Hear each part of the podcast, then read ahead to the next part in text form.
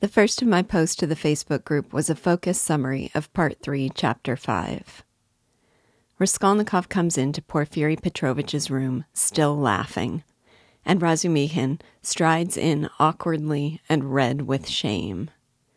Raskolnikov holds out his hand to greet Porfiry, apparently making desperate efforts to subdue his mirth.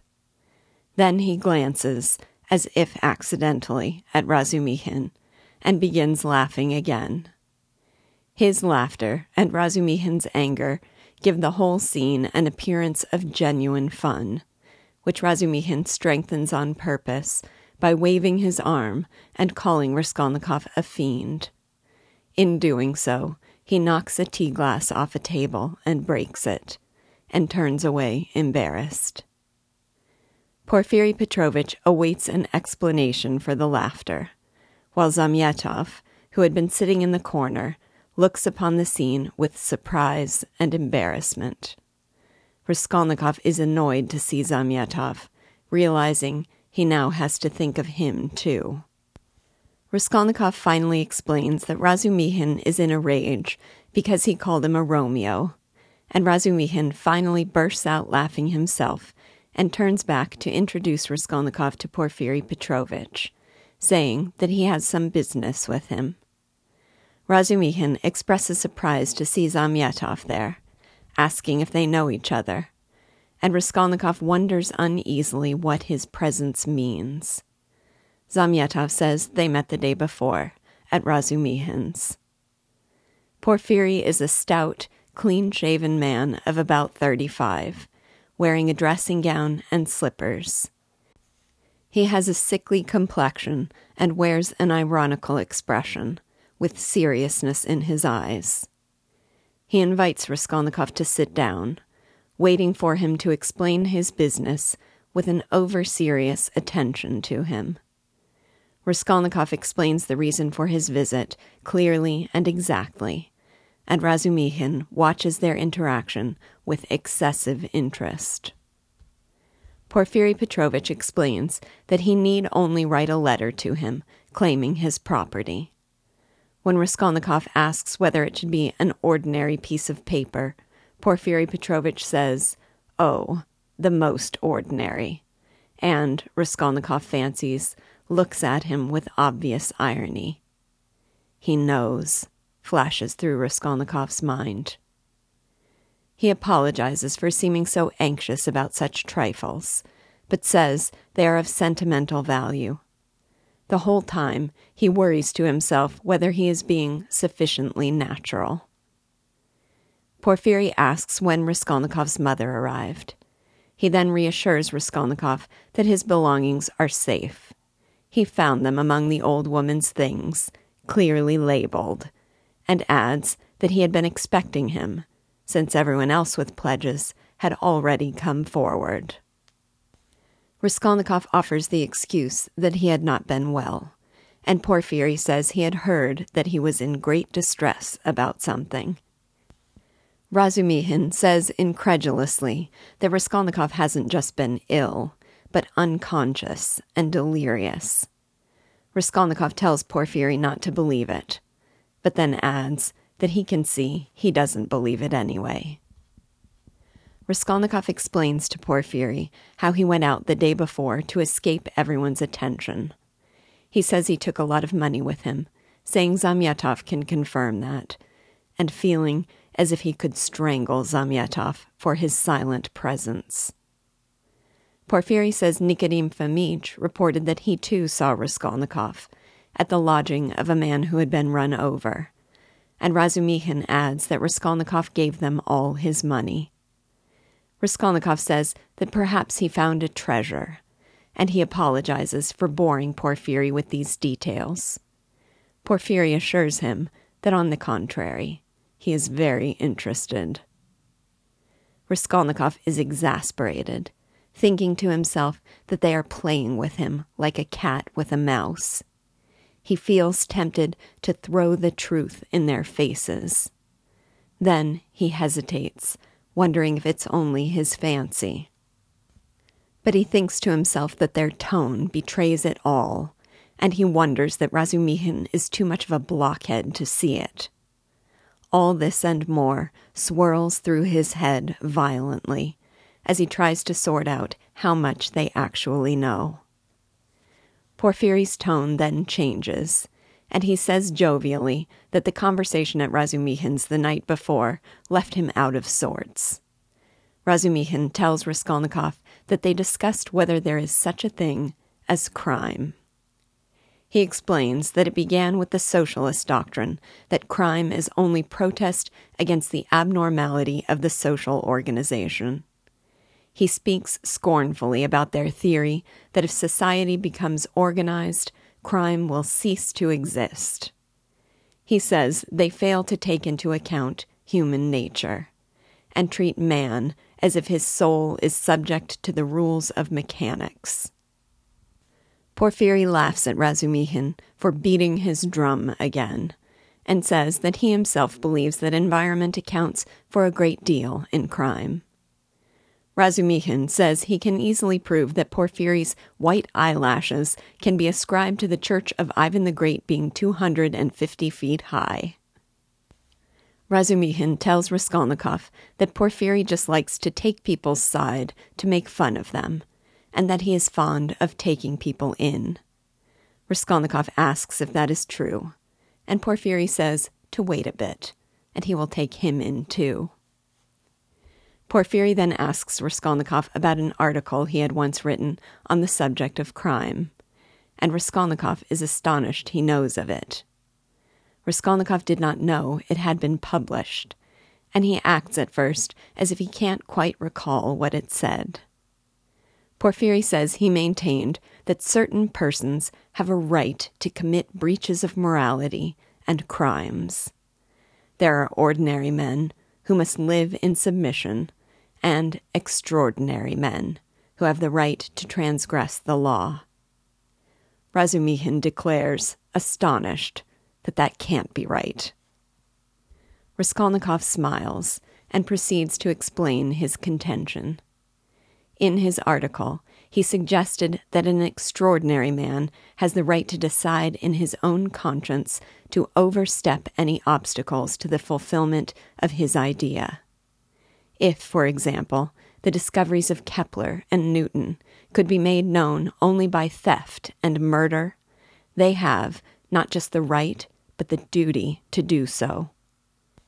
He argued that the great leaders of men like Lycurgus and Napoleon, are inherently criminals. In making new laws, they must transgress old ones, and they do not stop short at bloodshed. He expressed the belief that men in general are divided into two categories the inferior, who are material that serves to reproduce its kind, and those with the talent to utter a new word. For the former, it is their duty to be controlled, and the latter must destroy according to their capacities. The extraordinary man can find in his conscience justification for wading through blood. The masses will still punish them, and in doing so, fulfill their conservative purpose. And then, in the next generation, they worship them. Porfiry asks Raskolnikov if he believes in God. When he says he does, he asks whether he believes, literally, in the story of Lazarus rising from the dead, and Raskolnikov says he believes that too. Porfiry asks how you distinguish extraordinary men from ordinary men, saying perhaps they could wear a special uniform or something, in case some ordinary man begins eliminating obstacles. Raskolnikov praises him for his wit and says that, indeed, that happens often. But he adds that it isn't something to worry about. If some ordinary man imagines himself a destroyer, he might need a thrashing to show him his place. But even that isn't necessary, because he will castigate himself. Porfiry then asks how many of these men with the right to kill there are. Raskolnikov says that they are extremely few in number, and that the vast mass of mankind is material. The man of genius is one of millions. Watching this conversation from the sidelines, Razumihin at last asks them incredulously if they are both joking. He is troubled by Raskolnikov's seriousness and Porfiry's unconcealed and discourteous sarcasm. Razumihin expresses horror at the idea that Raskolnikov is sanctioning bloodshed by conscience, which he regards as far more terrible than a legal sanction. Porfiry agrees that it is more terrible. Porfiry says he still has anxiety over the question of what happens when some youth imagines himself a Lycurgus and sees some great enterprise before him. And Zamyatov, from his corner, lets out a guffaw. Raskolnikov responds that so it is, and so it always will be. But he need not be uneasy since society is well protected by prisons and criminal investigators. He need only catch the thief. Porfiry asks what happens if they do catch the criminal, and Raskolnikov says he gets what he deserves. Razumihin asks whether men with the right to murder ought not also to suffer in their conscience for the blood they've shed. Raskolnikov responds that it isn't a question of ought they will suffer. Great men, he says, must endure great sadness on earth.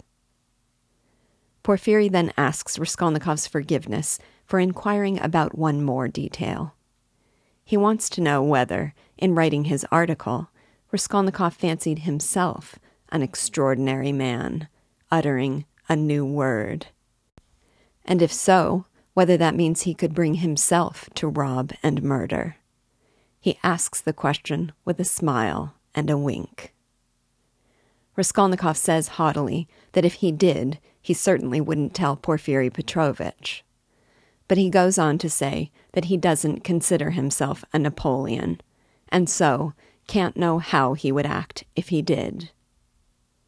From his corner, Zamyatov blurts out that maybe one of these future Napoleons killed Alyona Ivanovna, and Raskolnikov, not responding, keeps his eyes on Porfiry. Then he turns to go. Porfiry says he is glad to make his acquaintance and tells him to come back in a day or two so that they might have a talk. Raskolnikov asks sharply whether he is looking for a chance to cross examine him. And Porfiry says that isn't necessary for the present.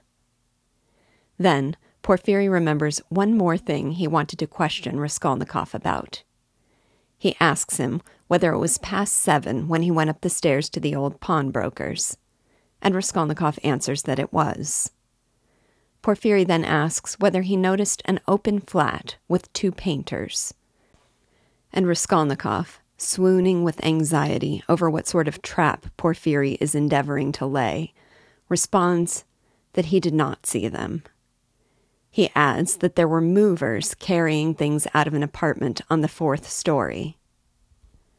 Razumihin interjects indignantly that the painters were there the day of the murder and not three days before, when Raskolnikov went to see the pawnbroker. Porfiry apologizes for muddling it, saying it would have been such a convenient thing to have a witness in regard to the painters. They say their goodbyes and Razumihin and Raskolnikov step out into the street, where Raskolnikov draws a deep breath. The next of my posts was called On Crime. One of the many reasons I was completely captivated by this chapter is that we gain a long awaited insight into Raskolnikov's motive for the murder. We learn of an article he wrote just after he left the university explaining his theory that some men are superior to law and morality and have a right to commit crimes. Given the magnitude of this revelation, it is worth spending some time looking closely at his theory. Raskolnikov believes that an extraordinary man has the right to decide in his own conscience to transgress the law, if doing so is essential for the practical fulfillment of his idea an idea that ultimately benefits humanity as a whole. If, for example, the discoveries of Newton could be made to the world only by sacrificing the lives of a dozen, a hundred, or even more men, Newton has not just the right, but the duty to eliminate those men for the sake of mankind. He maintains that the great leaders of history, like Lycurgus, Solon, Mahomet, Napoleon, as legislators and leaders of men, are all criminals by definition. In making new laws, they must transgress the old ones and shed the blood of the innocent people fighting bravely in defense of them. The great benefactors of humanity are guilty of terrible carnage. It is against the nature of these extraordinary men, he says, to remain in and submit to the common rut. Ordinary men, conservative in temperament and law abiding, live to be controlled. Extraordinary men live to destroy. They seek destruction of the present for the sake of betterment of mankind. The greater the dimensions of their new idea, the more bloodshed it might require. The masses will never admit that these great men with new ideas are right, and they will justly punish them to protect their conservative vocation. But in the next generation, they always put them on a pedestal. The ordinary men are men of the present. The extraordinary men are men of the future. Each has the right to exist, and they will always exist in conflict until the New Jerusalem, a heaven on earth, is achieved.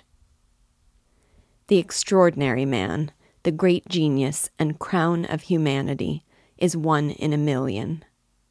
Though Raskolnikov believes there must be a definite law behind the generation of such a man, he does not claim to know what it is. Raskolnikov contends that though these men have a moral right to murder, they will nevertheless suffer for their actions. They are punished by society, of course, but additionally, despite the justice of their actions, they still feel sorry for their victims. He believes that for the man possessed of large intelligence and a deep heart, pain and suffering are inevitable, and that the great man has a great sadness on earth. It is a theory so monstrous and chilling, and we can see the extent to which Raskolnikov has become enmeshed in the elaborate weavings of his own bizarre, rationalistically detached, and inhumane philosophy. It is gratifying to have Porfiry's mocking, and still more, Razumihin's stunned incredulity to keep us grounded. At first, Razumihin is so guilelessly delighted that his friend was published, and he says excitedly that he will run that day to the reading room and ask for his article. As Porfiry begins to question Raskolnikov about his theme, Razumihin interjects with alarm, What? What do you mean? A right to crime? And then, a moment later, in disbelief that his friend could ever have put forth such a view, that can't be right. As Porfiry and Raskolnikov continue their conversation, getting deeper and deeper into the sinister nuances of Raskolnikov's idea, I imagine Razumihin just watching them on the sidelines, as I was, with widening eyes and slackening jaw. I was so relieved when, in the midst of it, he suddenly exclaimed, Why, are you both joking? There you sit, making fun of one another. Are you serious, Rodya? Raskolnikov exhibits that intelligence that becomes madness, having been consumed by an idea that carries him far away from any common sense notions of goodness. It is refreshing to have Razumihin, whose feet seem so much more firmly planted on the earth, to endeavor to call him back. At the very least, he gives us a pleasant break from captivation in Raskolnikov's delusions. The last of my posts was called A Great Dissembler. I will confess that when I wrote last week's commentary and speculated about whether Raskolnikov, so contemptuous of the dupes around him, would ever meet his match, I had already read ahead to this chapter and discovered that he would. Finally, we've met someone who projects that he is on to Raskolnikov, and for once, that maybe he and not Raskolnikov holds the cards. Despite Raskolnikov's calculated efforts to justify his presence with a trivial excuse and to project a light-hearted and carefree manner, Porfiry regards him from the moment of his arrival with, quote, that careful and over serious attention which is at once oppressive and embarrassing, especially to a stranger, and especially if what you are discussing is, in your opinion, of far too little importance for such exceptional solemnity. Unquote. When Raskolnikov explains to Porfiry that he has come to inquire about how he might redeem the pledges he had left with the old pawnbroker, Porfiry plays along and offers him a businesslike answer. But he does so with a knowing grin and a wink. At least, that is what his manner suggests to Raskolnikov. Raskolnikov is on his toes from the start, feeling sure that Porfiry knows. He is continually anxious about whether he will betray himself and whether he appears natural. All of Porfiry's questions are uttered with the air of a man coolly collected and in the know. He seems to be leading Raskolnikov down a predetermined path. He had been expecting him to come and hints that he knows the meaning of why it took Raskolnikov so long to do it. He has discovered Raskolnikov's article and sees within it a motive for murder. His confidence exasperates Raskolnikov, who is enraged at what feels like a cat and mouse game, and anguished by the fact that he can't be certain what they know. Contributing to the appearance that Porfiry is in control here is Razumihin's account of him as a great dissembler who is always humbugging. I love Razumihin's story of Porfiry persuading them all that he was getting married, and even ordering the clothes to convince them. And Porfiry's correction that he had the new clothes first, and it was the clothes that gave him the idea of deceiving him. Razumihin, it seems, was doubly deceived. Deceived and deceived about the nature of the deception. Zamyatov, who in their own encounter was such putty in Raskolnikov's hands, now appears such an oaf next to Porfiry. While Porfiry plays his cards close to the chest, questioning Raskolnikov about his theory, and hinting at the suggestion that he himself might have felt justified in committing a crime, Zamyatov just blurts out the supposition that the person who killed the old pawnbroker might have subscribed to this theory. In his own conversation with Raskolnikov, Zamyatov was helplessly spellbound, but Porfiry can hold his own. Porfiry does, however, fail to ensnare Raskolnikov in his final trap. His question of whether or not Raskolnikov saw the painters, which, if he had said he had, would have placed him at the scene on the day of the crime, fails to trip Raskolnikov up. But it does give him a moment of panic as he ransacks his memory, trying to figure out what Porfiry is up to. Porfiry slaps himself on the head, saying, Phoo, I have muddled it. When I created the audio recording for this chapter, I misinterpreted and misread those words. I thought he was genuinely frustrated that he had blown it, but that isn't right. Once Raskolnikov indicates that he is on to him, Porfiry merely pretends that he got the two dates muddled up, when it was obviously deliberate. Raskolnikov reassured Porfiry that if some would be Napoleon takes it into his head to commit a crime, all he has to do is catch him. So now the question is will he?